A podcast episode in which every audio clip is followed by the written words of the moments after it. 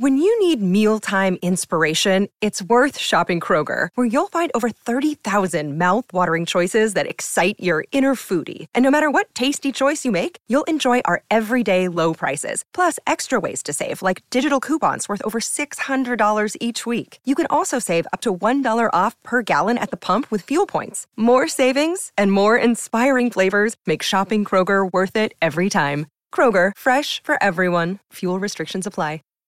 Save big on your Memorial Day barbecue, all in the Kroger app.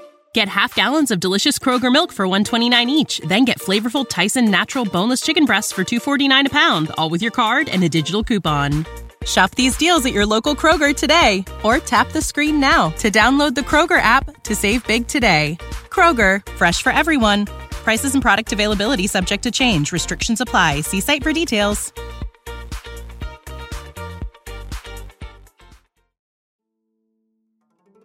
Bentornati a Storia di Roma, come sempre da Mattia Stirpe, questo è un nuovo episodio. Sigla!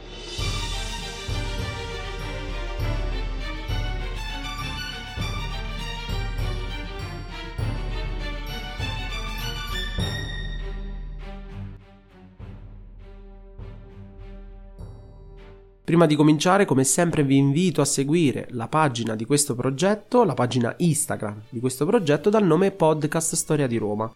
Vi invito inoltre a supportarmi per potermi aiutare a proseguire questo progetto che senza un vostro aiuto potrebbe terminare date le numerose spese per la creazione di questi episodi e per l'acquisto dei libri. Come potete darmi una mano? Mandando facilmente su Patreon all'indirizzo www.patreon.com slash storia di Roma. Intanto ringrazio i miei mecenati che sono Lorenzo Andreoli, Paolo Fernandez, Marco Modugno, Francesco D'Arpino, Angelo Salustri, Armando Bossarelli, Carlo Benvissuto, Fabio Micarelli, Giuseppe Romano Amato, Mirko Rossetti, Francesco Campanella, Carmine Trovato, Riccardo Armari, Paolo Carugati, David Bertini, Alberto Antolini, Eugenio Mattei, Matteo Schleicher e l'ultimo arrivato Andrea Olimpi. Grazie mille ragazzi. Andiamo avanti con il racconto della guerra gallica dopo la vittoria netta romana sugli Elvezi. Come detto, una parte degli Elvezi furono obbligati a tornare nelle loro terre per evitare che i germani se ne impossessassero. Una parte di Elvezi che stavano per tornare nei loro territori però iniziarono a non essere contenti di tale decisione e pensarono che potessero in qualche modo opporsi alla decisione romana di farli tornare, per cui non diedero retta agli ordini di Cesare eh, che diede e si appostarono su un'altura aspettando la risposta romana. Cesare così mandò Tito Labieno, fedele legato propretore, con due legioni sopra eh, ad un monte dove gli Elvezzi si erano ammassati e fortificati, mentre Cesare dalla parte opposta schierava le truppe. Ovviamente l'intento di Cesare qual era? Era quello di attaccarli su due fronti contemporaneamente. Ma qui accade qualcosa. Le scorte di grano in quei giorni, che ormai erano carenti, sarebbero dovute arrivare dopo due o tre giorni e sappiamo che Cesare le attendeva con molta fretta perché? Perché aveva deciso di seguire gli Elvezzi nel frattempo per evitare brutte sorprese. Così all'ultimo Cesare decise di non attaccare, ma di fare dietro front per dirigersi verso Bibracte, città dove doveva arrivare il rifornimento di grano per i soldati. Gli Elvezzi a quel punto pensarono che i Romani avessero timore e che si stessero ritirando, così anziché lasciar perdere, andarono con la loro avanguardia in direzione della retroguardia romana che stava tornando appunto indietro e iniziò a stuzzicarla con attacchi di cavalleria.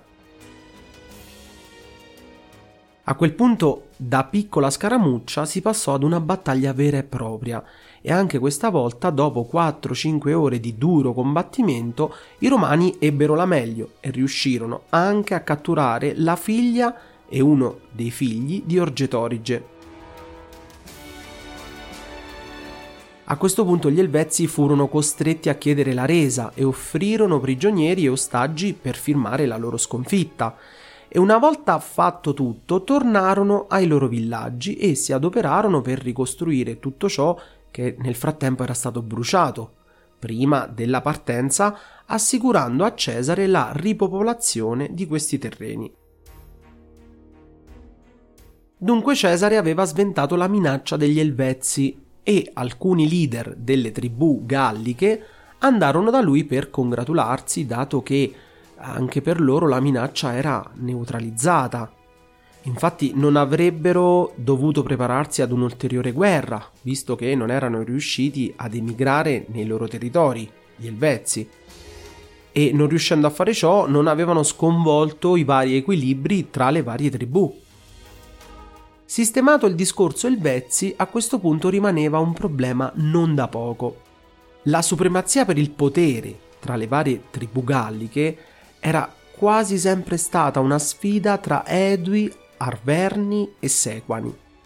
Proprio però Arverni e soprattutto Sequani, lo avevamo già accennato, avevano stretto rapporti con Ariovisto, signore dei Germani, che infatti più di una volta entrò come loro alleato e sconfisse sonoramente gli Edui, ma rimase molto colpito dalle ricchezze delle loro terre e infatti occupò un terzo delle loro terre appunto e vi si stanziò definitivamente.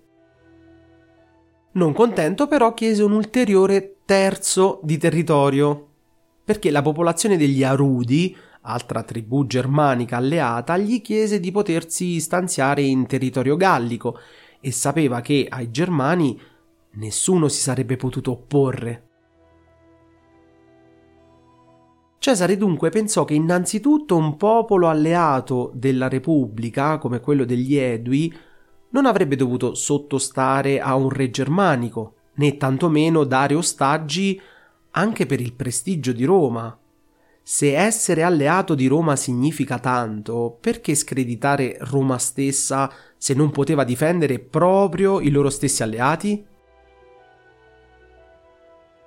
Per di più aveva capito anche che i germani non si sarebbero mai più fermati e che, con un effetto domino, tutte le altre tribù galliche sarebbero emigrate in altri territori.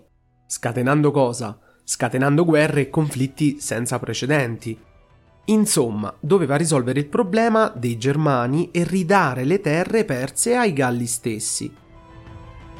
Così, dapprima Cesare mandò degli ambasciatori ad Ariovisto per chiedere di poter avere un colloquio a metà strada tra i due, ma Ariovisto si rifiutò e disse che se Cesare volesse qualcosa, era proprio lui che doveva recarsi nelle sue terre, sottolineando che le aveva conquistate e che quindi non erano dei galli, ma sue.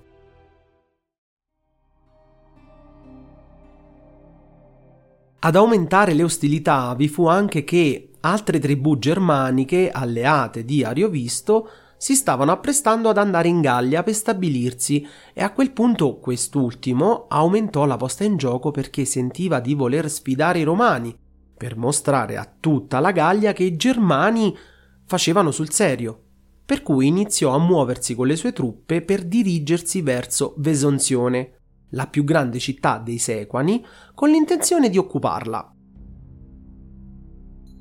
Cesare così decise di partire a marce forzate per arrivare in città prima del sovrano germanico.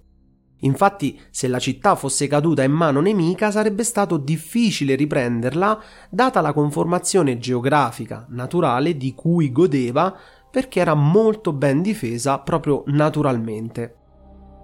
Una cosa che vedremo spesso in questa guerra gallica, ma non solo, anche mh, mm, più avanti, è una delle straordinarie qualità tattiche militari di Cesare, ovvero quella della marcia forzata.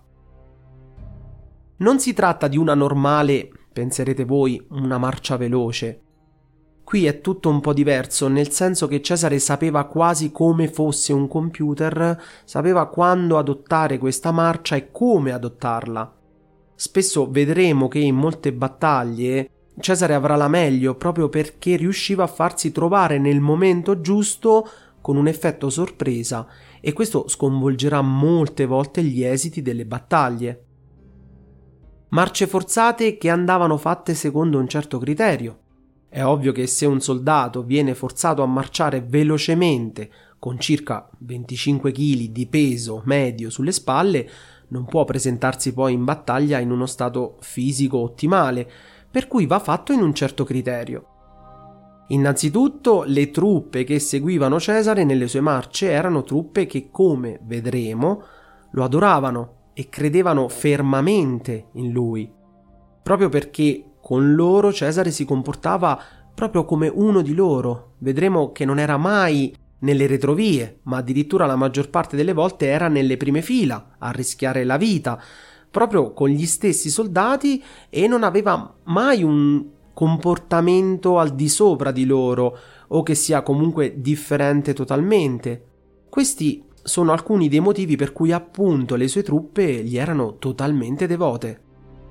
Per cui la marcia forzata per prima cosa veniva fatta da truppe appunto che credevano ciecamente in lui, ragion per cui un soldato faceva uno sforzo ulteriore perché convinto che fosse che quella fosse la cosa migliore da fare e che avrebbe portato sicuramente alla vittoria.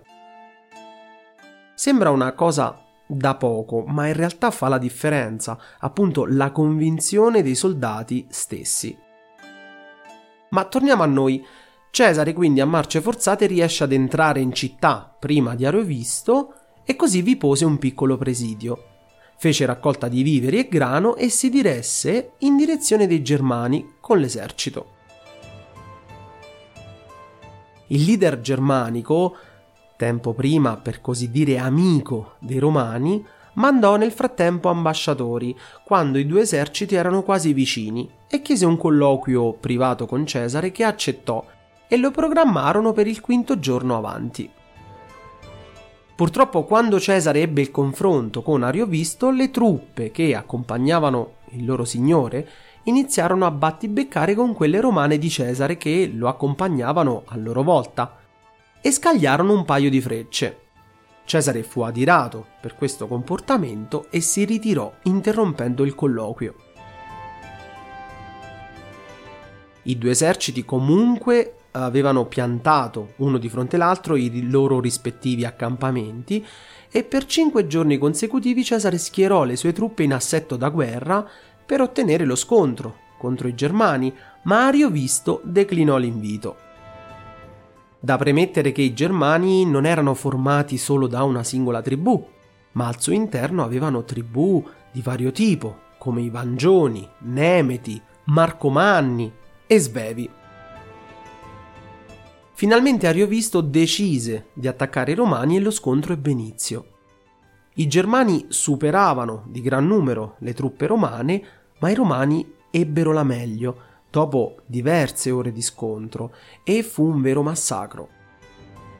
I germani che tentarono di salvarsi fuggirono alle loro spalle dove vi era un fiume, ma la maggior parte di loro morì affogata nella traversata, come per esempio le due mogli di Ariovisto stesso, mentre proprio quest'ultimo si salvò e riuscì ad oltrepassare il fiume con una imbarcazione di fortuna. Le altre truppe che non si immersero nel fiume furono totalmente massacrate dalla cavalleria romana, che nel frattempo appunto inseguiva i fuggiaschi. Cesare dunque in una sola campagna aveva concluso due grandissime guerre e ora poteva svernare con l'esercito negli accampamenti invernali nelle terre dei Sequani. Lasciò Tito Labieno, il suo fidato comandante, come comandante appunto delle truppe e si diresse verso la Gallia Cisalpina per affari politici. Io vi ringrazio per l'ascolto, se il podcast vi interessa vi invito a cliccare sulla campanellina per essere sempre aggiornati sull'uscita di un nuovo episodio. Per domande, chiarimenti o suggerimenti potete scrivermi a storiadiroma.podcast@gmail.com. Io vi ringrazio e al prossimo episodio.